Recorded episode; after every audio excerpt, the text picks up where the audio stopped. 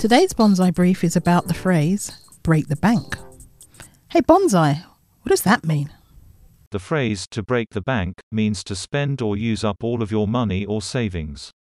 The term comes from gambling, which means someone has won more than the betting shop or gambling house can pay. So, on my next holiday, if I splashed out in a five star hotel with a spa, personal concierge, infinity pool, and a casino that I went to every night, I'll probably break the bank.